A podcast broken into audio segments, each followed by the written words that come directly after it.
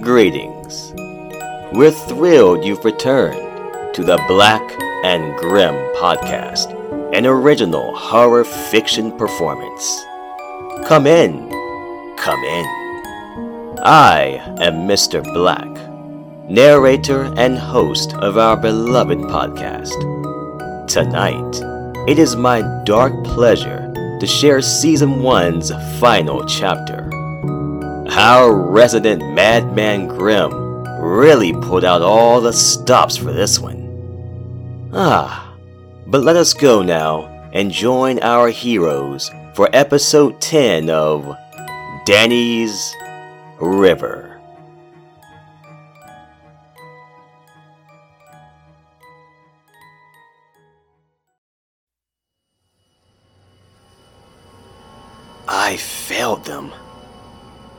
Evil man stood in the doorway. His pencil mustache glistened in the gloomy light as he smiled at us.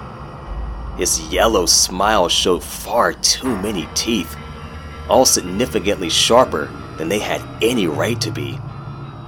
A smoky gray suit swaddled his portly frame, its fabric almost indistinguishable from the surrounding darkness. Beady eyes danced as Scott scrambled to join us across the room. I recognized the man immediately. Impossible. You. You can't be him. I sputtered, knowing the truth, while simultaneously trying to convince myself it wasn't true. You're Joseph Hopland. His smile widened when his attention shifted from Scott to me. Something primal flickered behind his eyes, something akin to recognition, but it faded into mirthful indifference. In the flesh, a gentle, unassuming voice flowed from the man's condescending mouth. He lifted a meaty hand upwards and tipped an invisible cap. There ain't no damn way. Impossible, you say? Far from it, my boy. Little is impossible when you've the mind for it. He cocked his head and stared at me with apparent curiosity. A sharp pain in my arm forced my attention away from the strange man.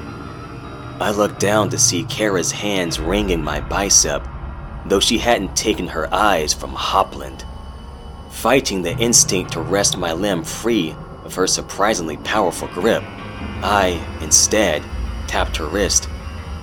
My efforts met with a blank expression until she followed my nodding head down. Thankfully, the pain lessened as she loosened her hold. Just let us go, she whimpered, edging closer to me. Yeah, man, Scott added, moving several steps beyond the big man's reach. We don't want no trouble. A merry chortle reverberated through the room as Hopland studied us. While his laughter stole from deep inside his broad chest, it seemed to flow from the walls and every scrap of furniture within the room. Almost as if this man, this impossibly alive man, and the asylum were one. In another world, the sound might have prompted my own laughter. But now, in that place, in that moment, an involuntary shudder convulsed along my spine. You've come to the wrong place if that's what you don't want, Hopland said, wiping tears away as his large frame shook with unconcealed mirth. Knowing all we'd experienced just in the last 24 hours, I wasn't inclined to share the man's amusement. Let us go, I commanded. The amulet pulsed comfortingly against my chest as I spoke, sending reassuring pulses through my body. It prompted a curious peace within me, and I felt a powerful swell of energy, like water dashing against the rocks on its journey across the rapids. This time, my words met with something akin to hate. I knew, in that formless way you know about impending doom, or when your instincts scream to avoid some catastrophic situation, he meant to harm us. Not just the harm those creatures outside had done to Miranda, nor even the harm Todd enacted on my family. No, I sensed much worse than Joseph Hopland. I sensed an overwhelming urge to consume our very souls. Unexpectedly, in this man's presence, my amulet hummed louder than it ever had before. It caused my vision to ripple. When it did, I saw a second image, transposed over the reality we thought we had been lost in. Where a balding, well dressed man had stood seconds prior, I glimpsed a bloated, boil riddled fiend with distorted features simultaneously humanoid and alien. Unfathomable black holes studied me from where his eyes had danced seconds before, and his lips twisted in a putrid smile, revealing jagged teeth that were so, so unbelievably sharp. More, a layer of rot and grime caked the entire room, as if the asylum's attempt at sterility had been an illusion. The amulet pulsed again, and the world returned to normal.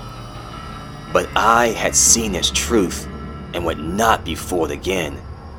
What do you want, monster? I demanded. Claiming I was not afraid, well, that'd be a lie. I hadn't stopped being scared, but I was done playing the victim. Somehow, I needed to get my friends to safety. I want to know why you in my home, boy. The good humor fell away. Hopland straightened, adjusted his tie, and stepped in towards us. Instinctively, we backed away, as if recoiling from a horrid stink or a leper's touch. In the hallway beyond him, bestial snarls filled an otherwise silent world.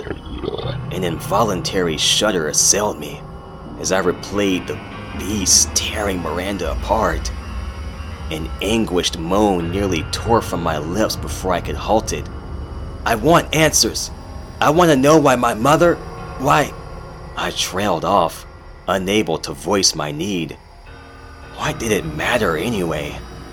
I had stumbled into the realm of monsters, expecting answers, demanding evil play by my rules.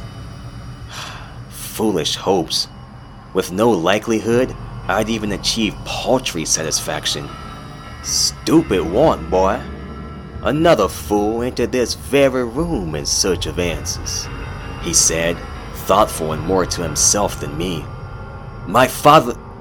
I started before I could catch myself. Too late. The damage had been done. His dark eyes widened in sudden recognition. I knew your smell was familiar. You are her son, then. A wicked smile creased his sagging jowls. Perhaps you'll prove useful after all. An enraged snarl rumbled down the hallway behind him. The monstrous caretaker glanced over his shoulder and peered into the outlying gloom. Whatever crept in the murk wilted beneath his gaze, as its growling ceased almost immediately. As my friends and I hovered near one wall, as close together as we could manage, I listened as heavy forms skirted over the floor. Was it one of those creatures from outside? By its heavy dragging sounds, I suspected something far bigger and probably significantly nastier. Shortly, Hoplin nodded approvingly and regarded us once more. It is no coincidence you've come to this room, the monster said to me. But let me ask you this. What would you trade to be rid of your monster? What are you talking about? Sniffing irritably, he answered, The pet must have found you. Otherwise, you would not have come here. I looked at my friends. Pet? Scott mouthed. Pet? I asked out loud. Have you met my other pets? The hounds, as it were? He asked, ignoring my question. Hounds? You mean those fucking creatures outside? Kara snapped. Indeed. They keep the unwanted from my doors. Although, he paused to gaze thoughtfully at us. His uncomfortable gaze took each of us in at turn. I don't know how my friends felt, but I gagged over the mental image he had somehow done worse than see me naked. I felt dirty, as if I had not seen a bath in Lord knew how long. Although it seems they've been a tad lax tonight. They killed our friend, you son of a bitch! Kara snarled, lunging towards him. Luckily, I caught her before she got too close. I pulled her struggling frame back into me, safely beyond his reach. Or, rather, far enough away so we could maintain some illusion of safety. Don't, I whispered into her ear as she fought to get free. Hey, don't. You'll kill us. Let go, she hissed, though with diminished fire. Be grateful you live. A dangerous coldness replaced Hoplin's jovial airs, prompting another nervous tremor through me. The amulet churned against my breast. When Kara pulled away, she asked, Danny, do you hear it? Water. I hear. It sounds like a river's nearby. Mentally running my fingers over the blue line, creasing the beautiful wooden disc, I physically restrained myself from touching it. Half forgotten words stole through my mind. Words coming from Kara's mom. Words about the river and her children. As my mind traversed backwards, Joseph Hoplin's demeanor quavered within poorly bridled rage.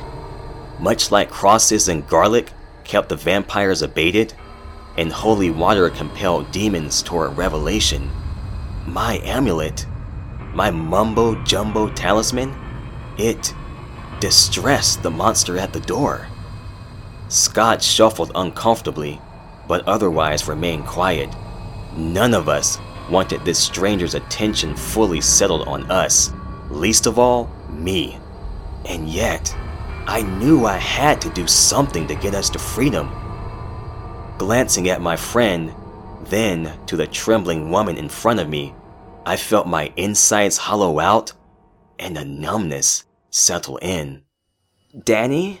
Kara murmured. Realizing I hadn't answered her, I whispered, I don't hear anything, Kara. Honest. Danny, is it? Hoplin's heavy brow knitted together, as if he were trying to remember something that remained just out of reach. His hand casually rested on the doorframe, lending the illusion of a man merely hanging out. Finally, he said, You have questions? Come, I would offer you a trade. Don't listen to him, brother, Scott urged. But, I found myself saying, we've come all this way. I have to know. Logically, I understood he meant to cheat us somehow, catch us off guard long enough to swoop in and devour us. Another part, a less fearful nugget within me, knew I had found what I came for. I stepped away from my friends. Yes, twould be a shame to come this far and depart empty handed. My friends reached for my arms to prevent me from following him. Fueled by an uncanny force, I shrugged them off. Scott stumbled backwards into the nurse's desk. His arm flailed out as he fought to keep his balance. While he managed to retain his footing, he knocked the desk so hard the files Kara and I had been studying scattered over the floor. Kara's grip gained better purchase, and her nails were long enough to latch into my arm's bare flesh. Even so, I managed to extricate myself. Danny, a familiar voice whispered in my mind's deep recesses. Danny, don't do this. Quiet, spirit! Hoplin snapped, glaring past me. He waved a ringed hand in the air, as if to stir the gloom with his stubby fingers. The polished wood grew hot against my chest as I stepped closer. The voices wordlessly screamed for my attention, though their words sounded faint and garbled. The louder and harder they called, the hotter the amulet felt to my bare chest. Suddenly, a swimming sensation washed over me. A nauseating sensation, similar to when I jumped into the river to save Kara, pummeled my insides until bile seeped out onto my lips. My hands lifted, unbitten, to my temples, as if they could contain the blazing pain. Then, as the world started to spin around me, I stumbled forward and blacked out.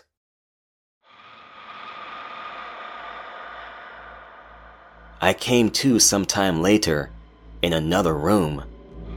As consciousness greeted me, sudden panic prodded my body into motion.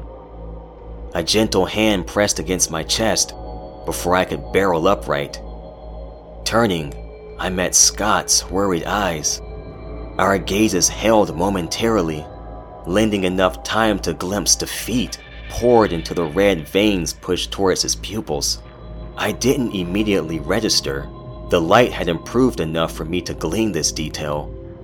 Only after he looked away, nodding towards a direction I couldn't see without turning, did comprehension dawn. What happened? Passed out, brother. Scared us. His voice carried a tight wariness I had not previously noticed. It drew my attention forcing me to really study my friend's face. Well, what I could see of it anyway.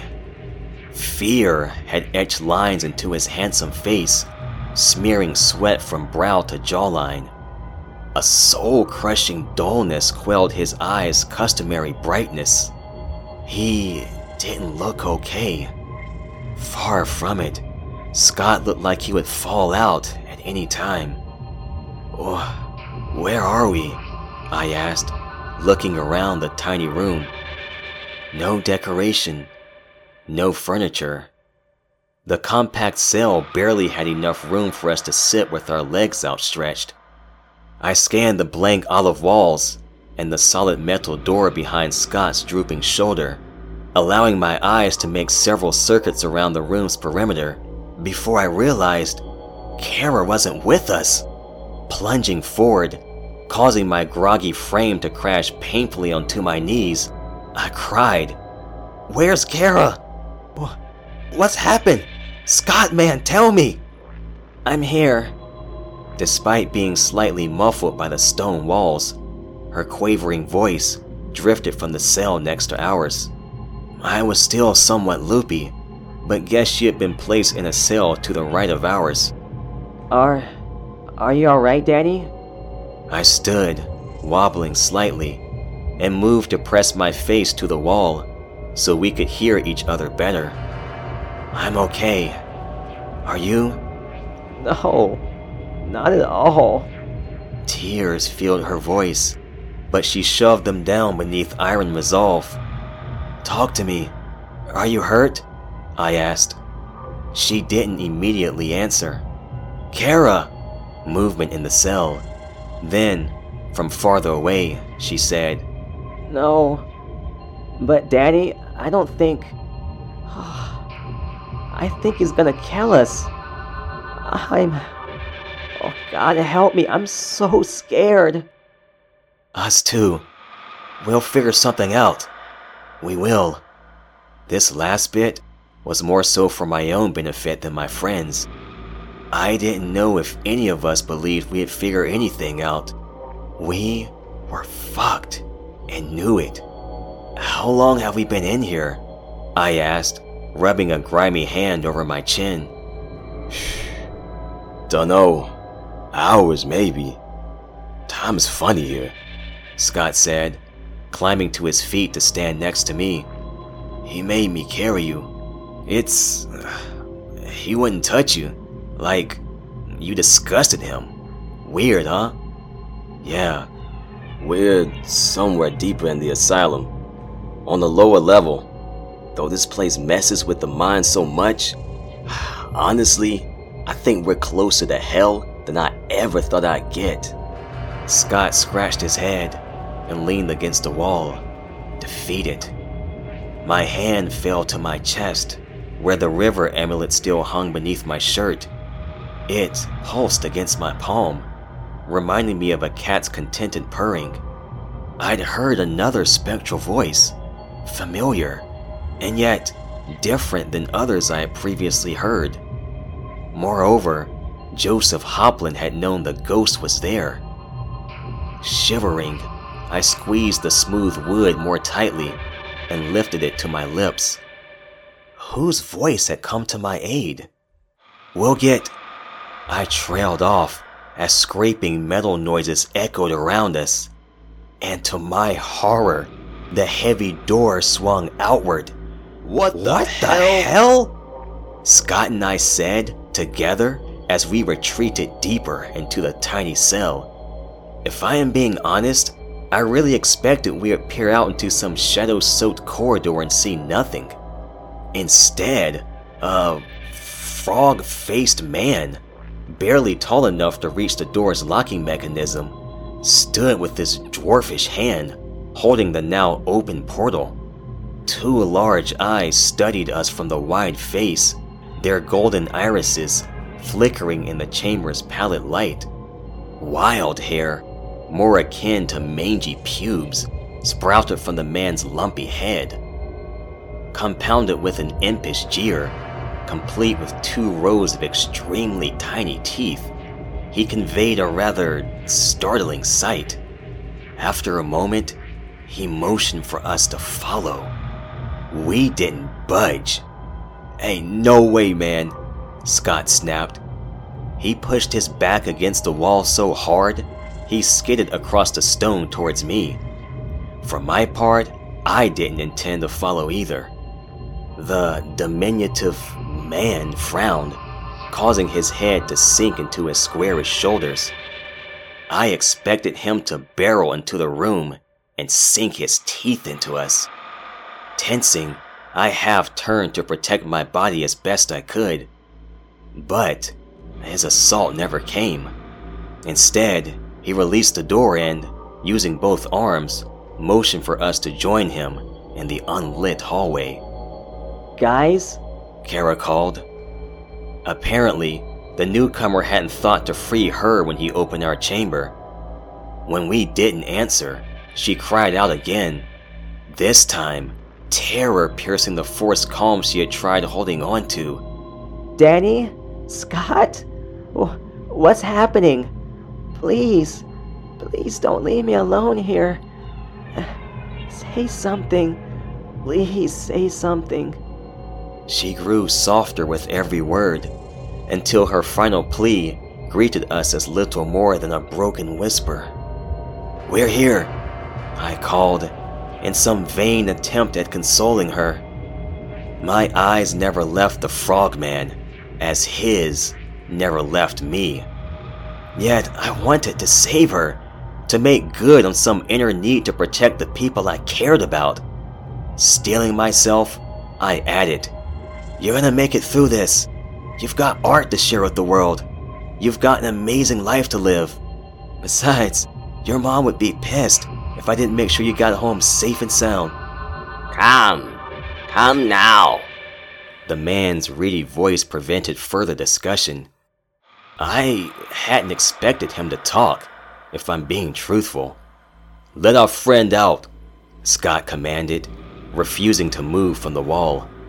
Frogface shook his head. No, he would not let our friend join us.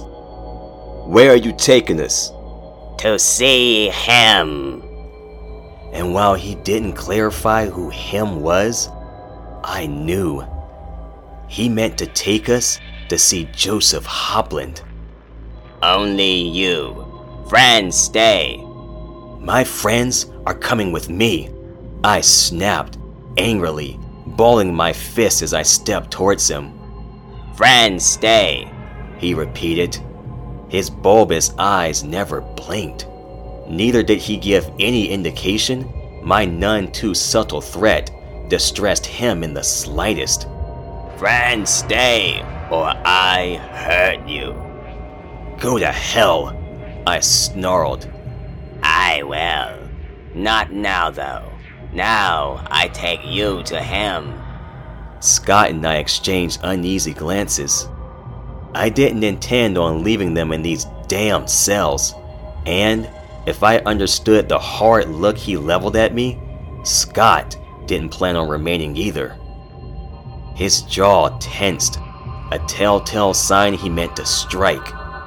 I had been friends with him so long, I knew how to read the signs indicating when his trademark cool reached its breaking point.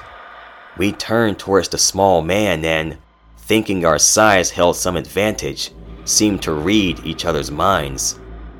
My friend has always been quicker than me. Ever since we were kids, he had been the king of dodgeball, or tag. He had never cared for organized sports, but I've rarely seen another with Scott's natural quickness. So call me foolish. Hell, call me stupid. But I figured we could latch hold of the little fucker and toss him in the cell while we made our escape. Holy God. We didn't know how absolutely, unabashedly wrong we were. Things went really bad, really quickly. As expected, Scott reached the little fucker first. His arm swooped down to plug Frogface into his arms, but as quick as my friend was, he wasn't fast enough. Instead of darting away, the imp lunged towards Scott's exposed wrist. An anguished shriek followed by a hot crimson spray, immediately halted our assault. I tripped into my buddy's writhing back as he struggled to unlatch the dwarf's mouth. Grinding teeth tore into his flesh, birthing sickening ripping sounds. Scott! I screamed, rushing to grab our attacker by the hair. While I managed to tangle my sweaty fingers into a particularly wild clump of greasy hair, his grip on Scott's arm proved much stronger. When I yanked backwards, his head, along with Scott's arm, moved with me.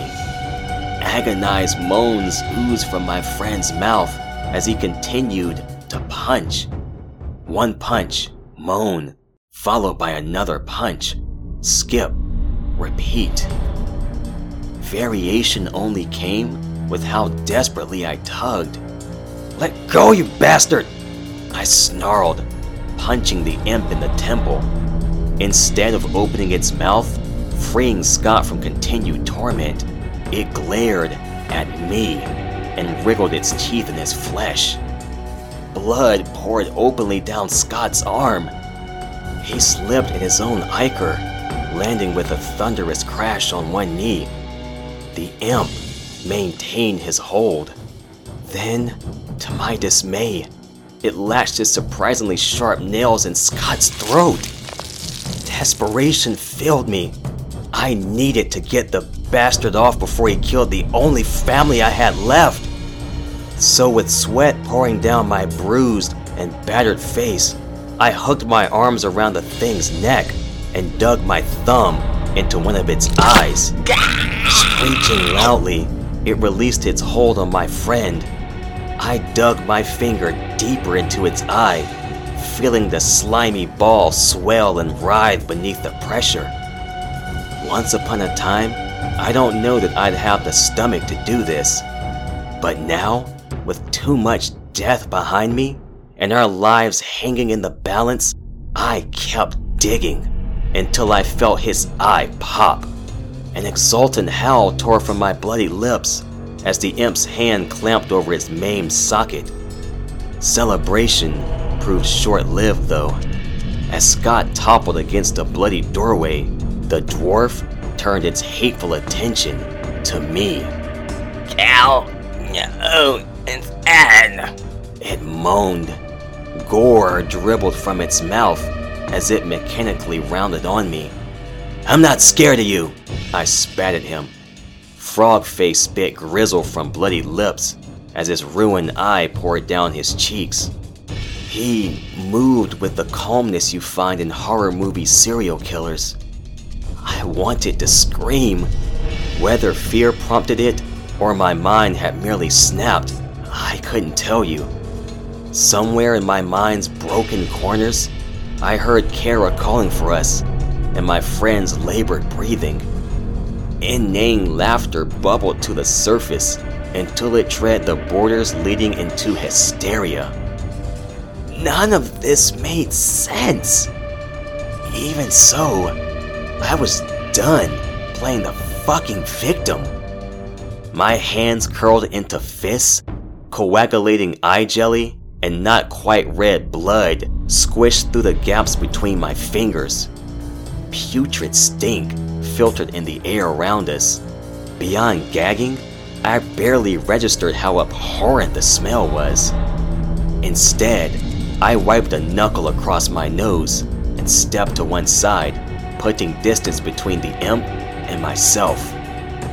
Channeling my innermost grizzly, I emitted a particularly impressive roar and lunged onto our assailant. I managed to hook one hand around his good eye and the other around his forehead so I could tilt his head to one side. My momentum propelled me behind him, making my grip more secure. At least, I thought it did. He jerked forward forcefully enough to pull my hand from his forehead. Searing pain flared from just below my elbow when his too wide mouth closed over my arm and, snarling, the fucker bit down. We struggled together, his teeth digging deeper, and my fingers mercilessly gouging out his remaining eye. Then, unexpectedly, I heard a sharp intake of breath, followed by his small form tensing in my arms. Several heartbeats passed before I realized he had released my arm, even more before I registered he had gone limp. Disgusted, I jerked my arms away lifting them above my head. He's dead, Danny. I lowered my hands. Scott's face seemed off, feverish and glistening with a ghastly sheen. Blood poured down his neck, undeterred by his feeble attempts to contain the flood. Viscous copper coagulated on his wrist as it hung limply at his side. His hair matted against his head, and a sickly light burned in his unfocused eyes. He motioned towards the dead dwarf at our feet.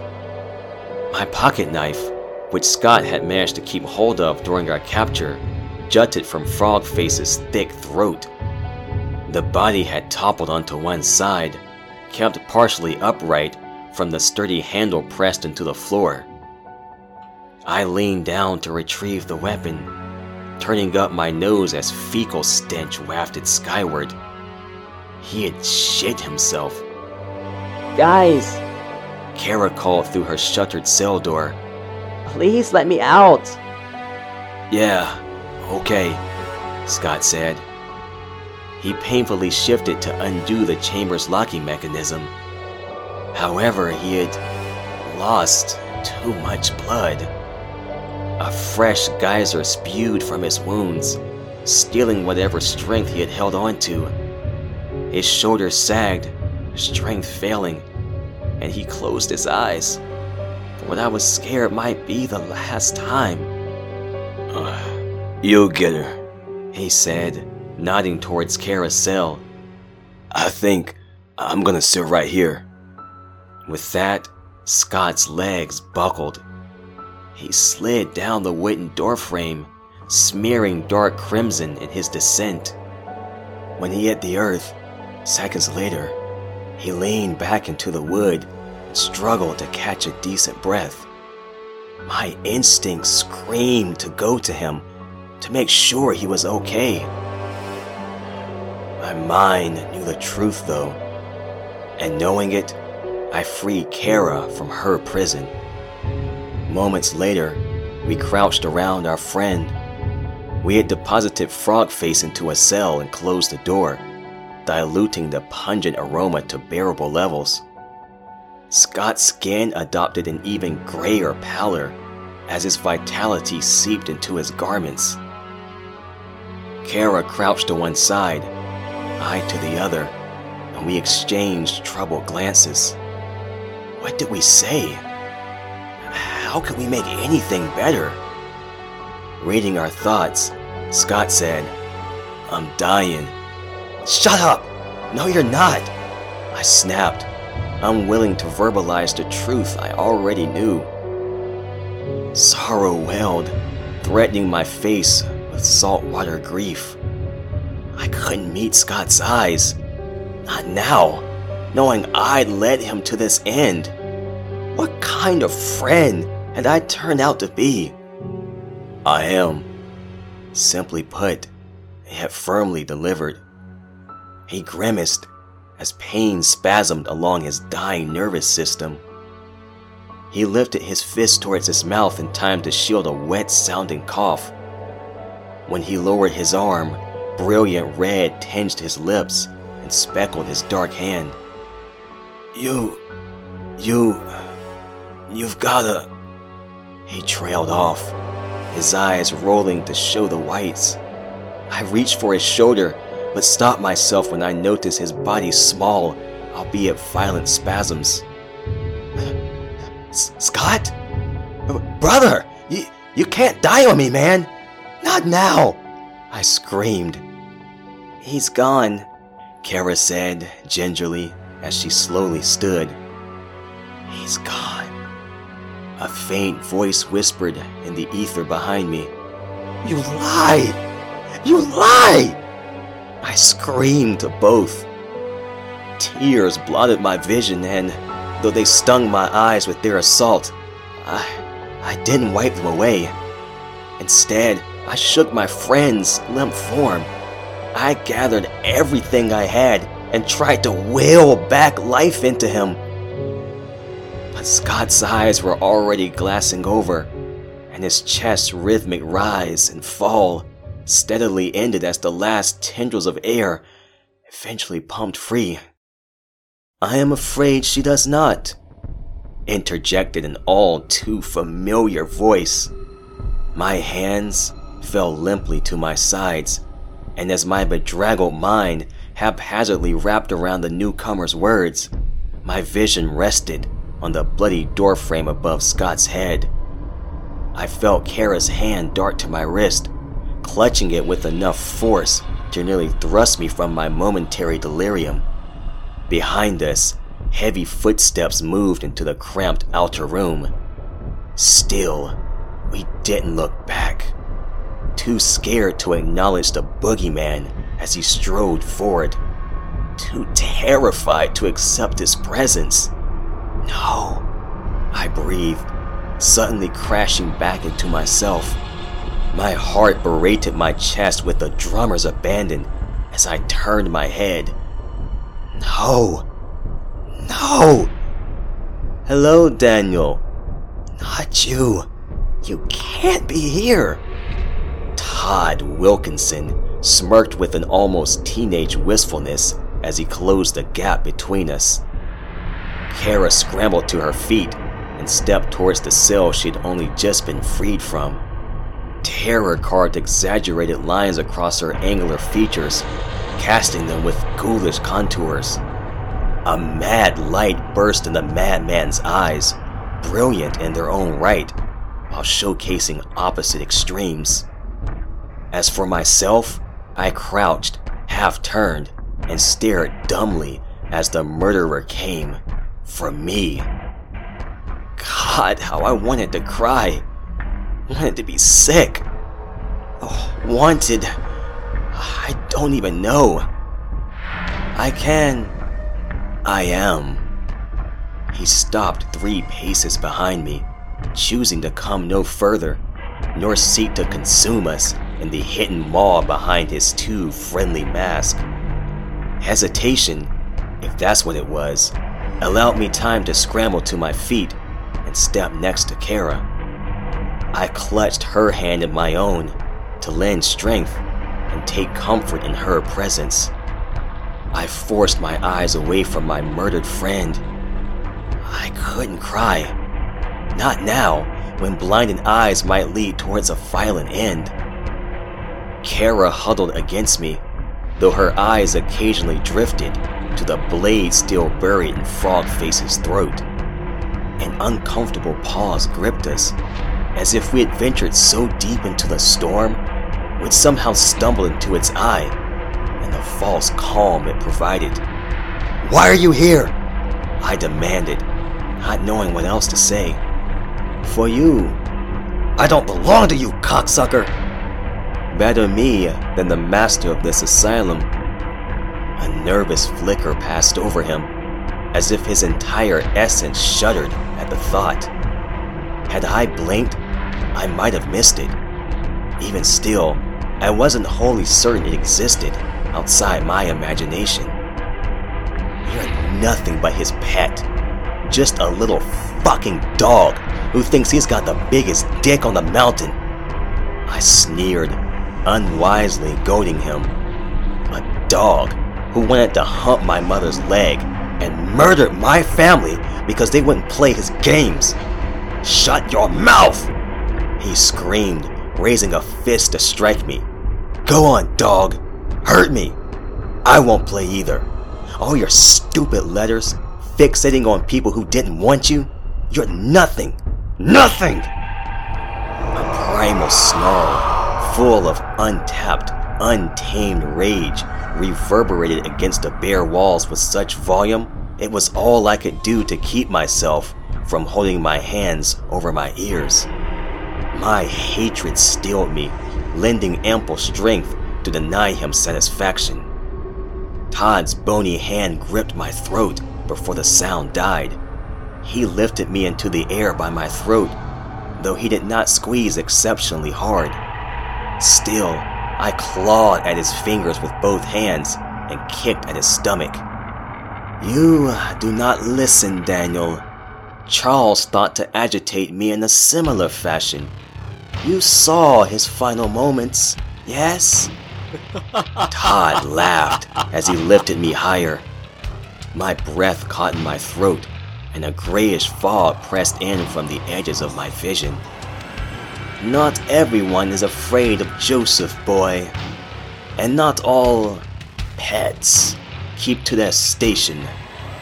Regardless, my true master has elevated me beyond Joseph's control.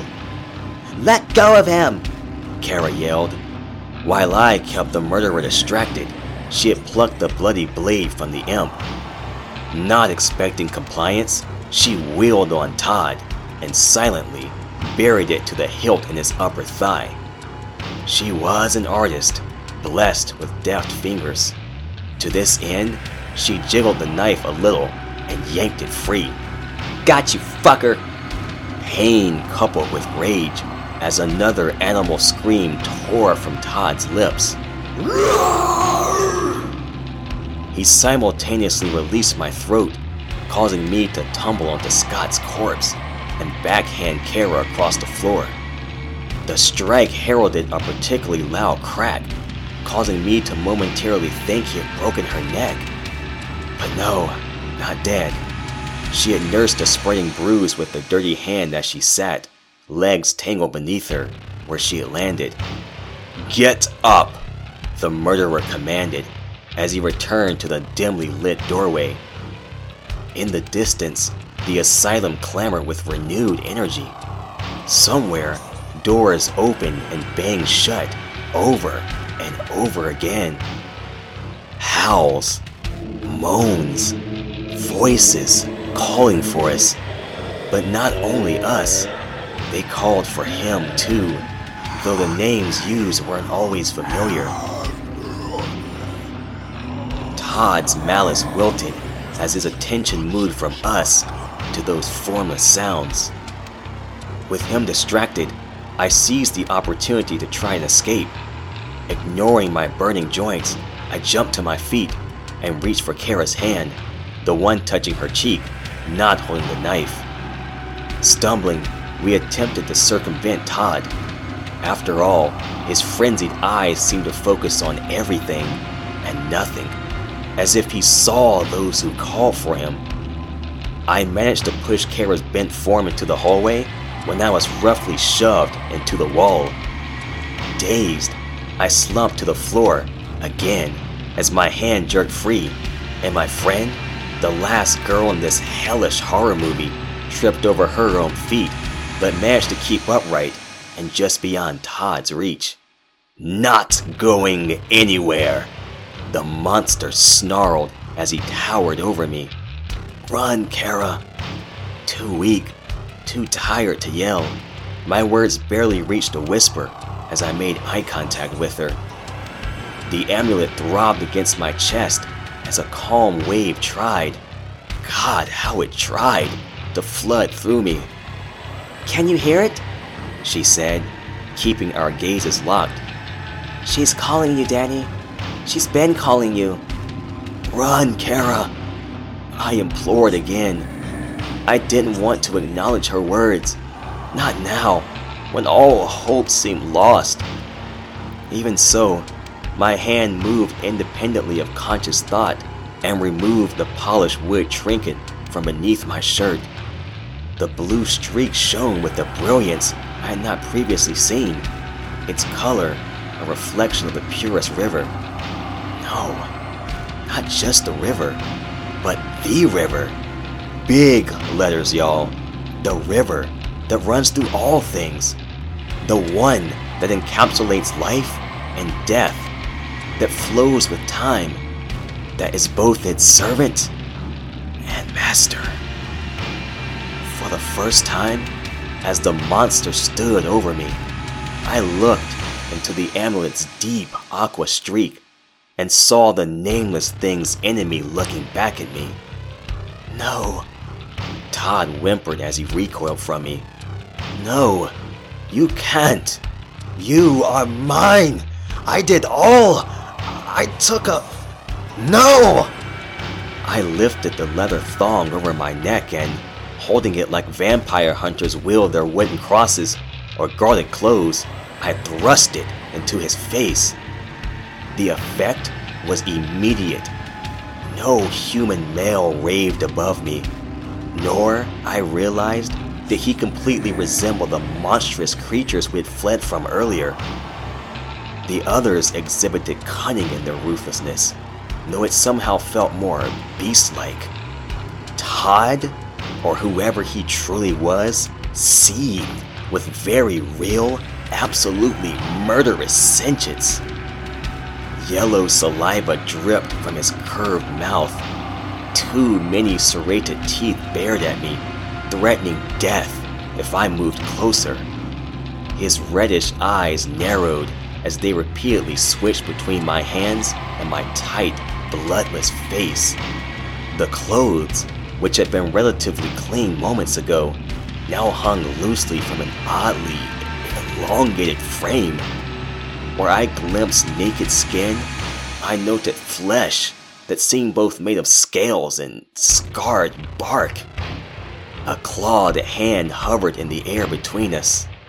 Long fingers opened and closed like a heartbeat as it dangled inches from my talisman. Get away from me! Mine! Mine! Righteous fury burned within me. I lifted the amulet towards his, its, face. A killing whine rose from his slender throat as the monster retreated a few steps. I moved from the wall, holding my arm out to warn him away. Todd cowered down, arms outstretched over his head, as if protecting himself from even seeing the symbol. The wood rippled in my hand. The river coursed along my nervous system, awakening something deep within me. Come on, Danny! Kara called from the doorway. I chanced to glance her direction. She flapped a hand, beckoning me to follow. I couldn't leave without a final dig. Foolish, perhaps, as the goading voices steadily grew louder. Still, after all the crap I'd been through, that this pathetic creature put me through, I felt like I earned it. I wasn't stupid enough to crouch down in front of the sniveling monster, even with the amulet held between us. You may have killed my family, but I've never been yours. whatever the truth of this place, you're just some petty monster. And I beat you, you son of a bitch! I beat you! With that, we started running. His howls followed us around many twists and turns, but I never peered back. I never wanted to know what I'd find over my shoulder. I think Joseph Hoplin's asylum had a mind of its own. A sour, corrupted mind intent on consuming us or leading us into the mouths of monsters. Distant poltergeists hammer the dark world, and occasionally a door would clatter shut as we ran by. Curiously, whenever we paused to catch a momentary reprieve, I noticed how the walls and passageways no longer held the pristine quality we had glimpsed upon our arrival. Increasingly, the place adopted a shabby, run-down vibe, akin to what we had seen outside. Eventually, I mentioned this to Kara. She said, This isn't an asylum for good souls, Danny. We kicked back the rug and showed the rot underneath. Now, hey, do you see that? She pointed to a small, narrow doorway in the nearby wall. I had looked towards that way only moments before and hadn't seen anything other than bare surface. A frigid chill racked me when I stepped closer to see the dim outline of steps leading down, steps carved from rough stone. That wasn't there a minute ago. This place plays its games, she said, musingly. Do you know one of the earliest meanings for cove was den? Or cave? Not sure where it originated.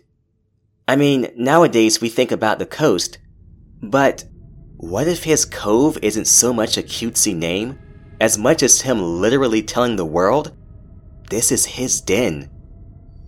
The air seemed to chuckle, prompting another nervous chill down my spine. I don't want to go down there. I think we have to. I think. I think that's the way out. And he's down there too. Nope. Fucking nope. The asylum rumbled again, as if some unseen giant was shaking it free of its goodies. We heard the crack first, then the dust billowed up around our legs. Instinct took over. We dove towards the open doorway as the walls and roof caved in behind us. We lay on the cold stone landing as the dust and grit settled around us. Heartbeats later, we regained our footing and surveyed the wreckage. To my surprise, there wasn't as much damage as I expected. We could, time permitting, remove the crisscrossing beams enough to climb over and return the way we had come. A portion of the roof had caved in, though it had nearly disintegrated upon landing. We could go back, I murmured, half heartedly. As if waiting for me to speak, something growled somewhere around the corner, just beyond our line of sight. Groaning, I ran my fingers through my mangled hair. I repeated it a couple of times before I realized the amulet wasn't in my hands any longer. Panicking, I scanned the floor. What's wrong? Kara asked, her eyes following my frenzied movement. Amulet was all I managed to say. Blessedly, I didn't need to search very long. It had fallen from my grasp and rolled forward. I located it three steps down, which happened to be one step shy of pitch black. I bent to pick it up but hesitated when my hand grazed a deep black. Struck by a sudden crawling sensation, it felt like the darkness had stroked my knuckles. More, it seemed almost tender. Steeling myself, I rocked on my heels and scooped the amulet by the cord. With it around my neck again, my terror didn't pierce so deeply. Do you still have your cell? I asked. Battery died. Surprised it wasn't taken when we were sent to those cells. But. Nothing makes sense anymore.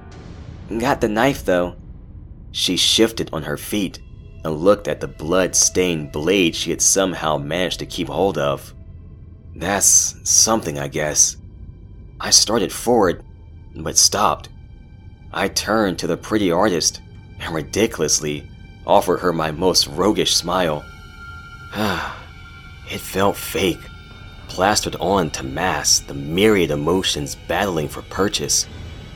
I opened my mouth to speak, to offer something pointless in an effort to make everything. Uh, I guess just to hold back the evil for a moment. She held a steady finger against my lips, silencing the words before they found open air. Then she leaned upwards and kissed me. Daniel! God damn it! Go! Now! I screamed, shoving Kara forward. Down the steps! Now! Todd Wilkinson had found us again. Under no illusions the debris would slow him down for long, I prayed the steps didn't drop off into oblivion or lead to a danker hellscape than the one we were fleeing. Our feet thundered downward. To our left, a wall ran alongside the steps. Far from a smooth surface, I scraped my fingers over jagged stone numerous times. Each consecutive jab stung just as much as the first time, and had I had a light to offer illumination, I'm sure I'd have seen a bloody trail smeared along our path. As we ventured deeper into this new abyss, the air grew colder. Sheer panic had managed to warm me, and I'm sure Kara endured much the same. But this proved more than adrenaline could dampen. Additionally, the air smelled wet. I'd gone spelunking once or twice in high school. This reminded me of those times. There's. Kara! I think there's water nearby. On cue, the staircase emptied out onto a sloping stonework floor. Torchlight flickered ahead, revealing a low ceiling pathway. I'd have to duck to enter, but the dancing flames revealed no alternative route. I led the way, making sure to take Kara's free hand in mine. I'd like to think she considered it a chivalrous act. Truth be told, I was so damn scared and, well, it made me feel a little safer holding her hand, being connected like that. The tunnel narrowed and lowered to the point we couldn't walk. Rather, we were forced to our bellies and crawled for another claustrophobic eternity. But finally, we reached the other side. On standing, we saw obsidian water, too dark to see below the surface. It filled an impossibly high ceilinged cavern. Was this a lake? When the amulet pulsed against my chest, I knew my answer. No, this wasn't a lake. She's calling. Hear her? Excitement pierced the dread, lifting Kara's voice. What do you mean? Your amulet, Danny. She speaks through it. It's. it's so loud here. And you know what? I heard her. The river. She didn't speak with words. That's never been nature's way. Mesmerized, I removed the amulet from around my neck. Captivated, I stepped towards the water. I fell to my knees next to the smooth, inky surface. I held the beautiful talisman above the water and watched as the rich blue streak shimmered between faint cerulean to deep royal to every shade of water imaginable. It ignored the surrounding darkness, emitting its own illumination in defiance. Please don't! Joseph Hoplin stood nearby, his arms folded across his broad chest. Daniel! Todd screamed from the tunnel we had traveled through. Stop me! I plunged the amulet into the Stygian waters. Brilliant, magnificent blue flowed out from my hand and revealed the water. I watched as it devoured the black, as if eating away cancer. The mountain shook overhead as the change gathered speed. The water rippled, sending cascading ringlets outward. I was. No, we. The amulet and I were her heart, and as the monsters closed in around me, we beat life back into this dead river. And suddenly, understood. My mother hadn't come to work here because of some perverse desire to work for monsters. My father hadn't come here because he was a jealous husband, needing answers to questions he couldn't ask. Anne hadn't made this amulet to merely protect my mother from creatures like Todd Wilkinson and Joseph Hopland. No, we came to fight the darkness. We came to wage war on the nameless thing. The monster who murdered my family tore through the tunnel and leaped towards me. I tilted my head far enough to see him come. I also saw the mad artist, the woman I jumped into a river to rescue, rush to intercept. The Todd creature landed several feet from me. He bowed his legs to leap again. Why he didn't track her movement, I'll never know. But Todd's flight ended abruptly as the knife, having feasted on his blood once already, plunged into his chest. However, while it might prove fatal to someone like, well, me, it merely disrupted his trajectory, causing him to drop several inches from my hip. Kara scrambled towards me, unexpectedly avoiding retaliation from the creature. My hand remained submerged in the water as she moved. Impressed, I watched and wondered what would happen next. It occurred to me, as I did this, to wonder where the asylum's master had gone. I expected him to linger by, to swoop in, while we were distracted by the murderous Todd. I remembered his expression when I plunged my hand into the water rage and fear. He had lost his game for now, and having done so, fled into his hellhole while the pet tore us apart. I am going. going to. Uh, to eat you! The Todd creature hissed. He attempted to jerk the knife from his chest, but Kara must have gotten it hung on a rib or something, because he had to rock it back and forth to free it. Blood oozed from the cavernous wound, but he managed to regain his feet. Tossing the weapon to the side, out of our reach by far, his serpentine face crinkled into a malicious smirk. Slowly, he added, licking his lips with a long, forked tongue. He rushed towards us again. This time, in a fluid motion, I pulled the amulet from the water and holding it in my fist, punched outwards. The world erupted around me, and Nadia Preston struck with her mother's heart, piercing the monster's chest. I love you, kiddo. Charlie Preston struck with a Preston's bravery. Prestons don't run from monsters, son. They fight until the end. Walt struck with a brother's love. Got your back, big brother. Promise. Miranda struck with the righteous knight's honor. Be brave, even if you must stand alone, Daniel. And Scott struck with the friend's resolve. You got this, brother man. Kick his ass.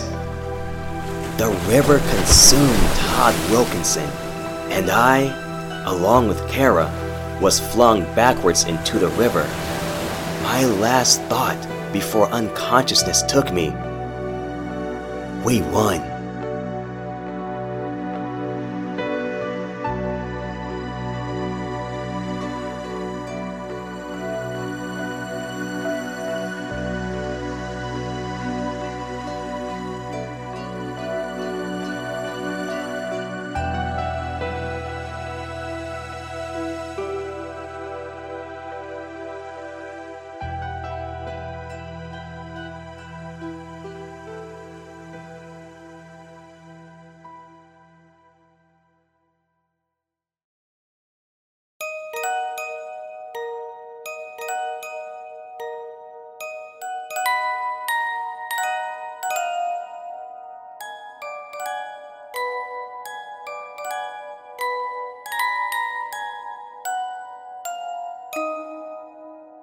This has been a Blaqk and Grimm production. The Blaqk and Grimm podcast is an original horror fiction production and cannot be reproduced without written consent from the creators. The author, Grimm, owns all rights to the story. Reproduction or use without written consent from the author is strictly prohibited. Thank you for joining us for Season 1. It's been a wild ride, full of heartbreak and darkness. But there is hope. Yes? Well, with our first season concluded and the Halloween season in full swing, Grimm and I are preparing something lovely for the 31st. See you next time, minions and meat puppets. Grimm? Where are. Oh no!